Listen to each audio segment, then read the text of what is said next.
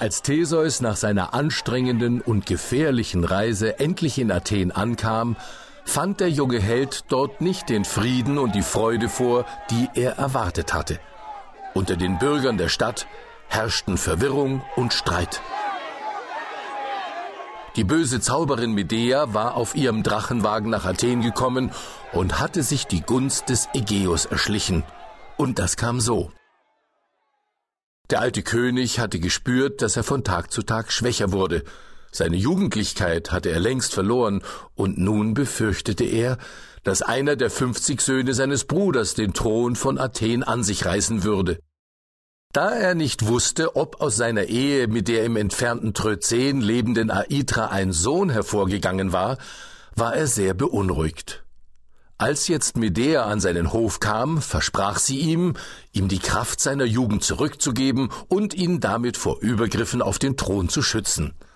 Seither lebte König Ägeus einträchtig mit der bösen Zauberin zusammen. Durch ihre magischen Kräfte hatte sie von der Ankunft des Theseus erfahren, und nun überredete sie Ägeus, den Fremdling zu empfangen. Der König ahnte ja nicht, dass der junge Mann sein Sohn war.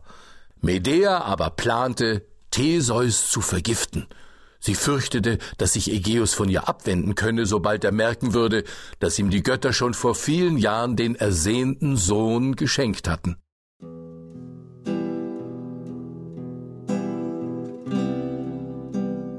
So wurde Theseus also zum Mahle geladen, ohne dass sein Vater ahnte, wer der fremde junge Mann war.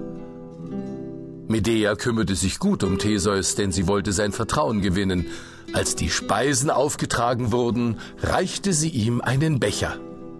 Doch anstelle eines guten Weines enthielt dieser Becher Gift.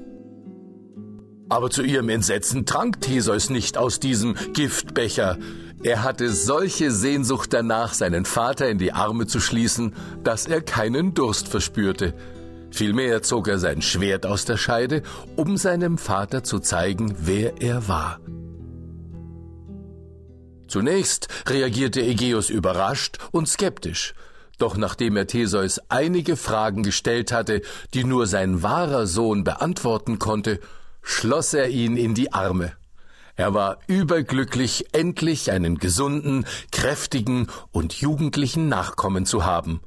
Sofort stellte der stolze Vater seinen Sohn der Versammlung des Volkes vor, ausführlich musste Theseus von seiner Reise und von seinen Abenteuern erzählen. Die Menschen waren sehr beeindruckt von seinen Heldentaten und begrüßten ihn mit stürmischem Beifall.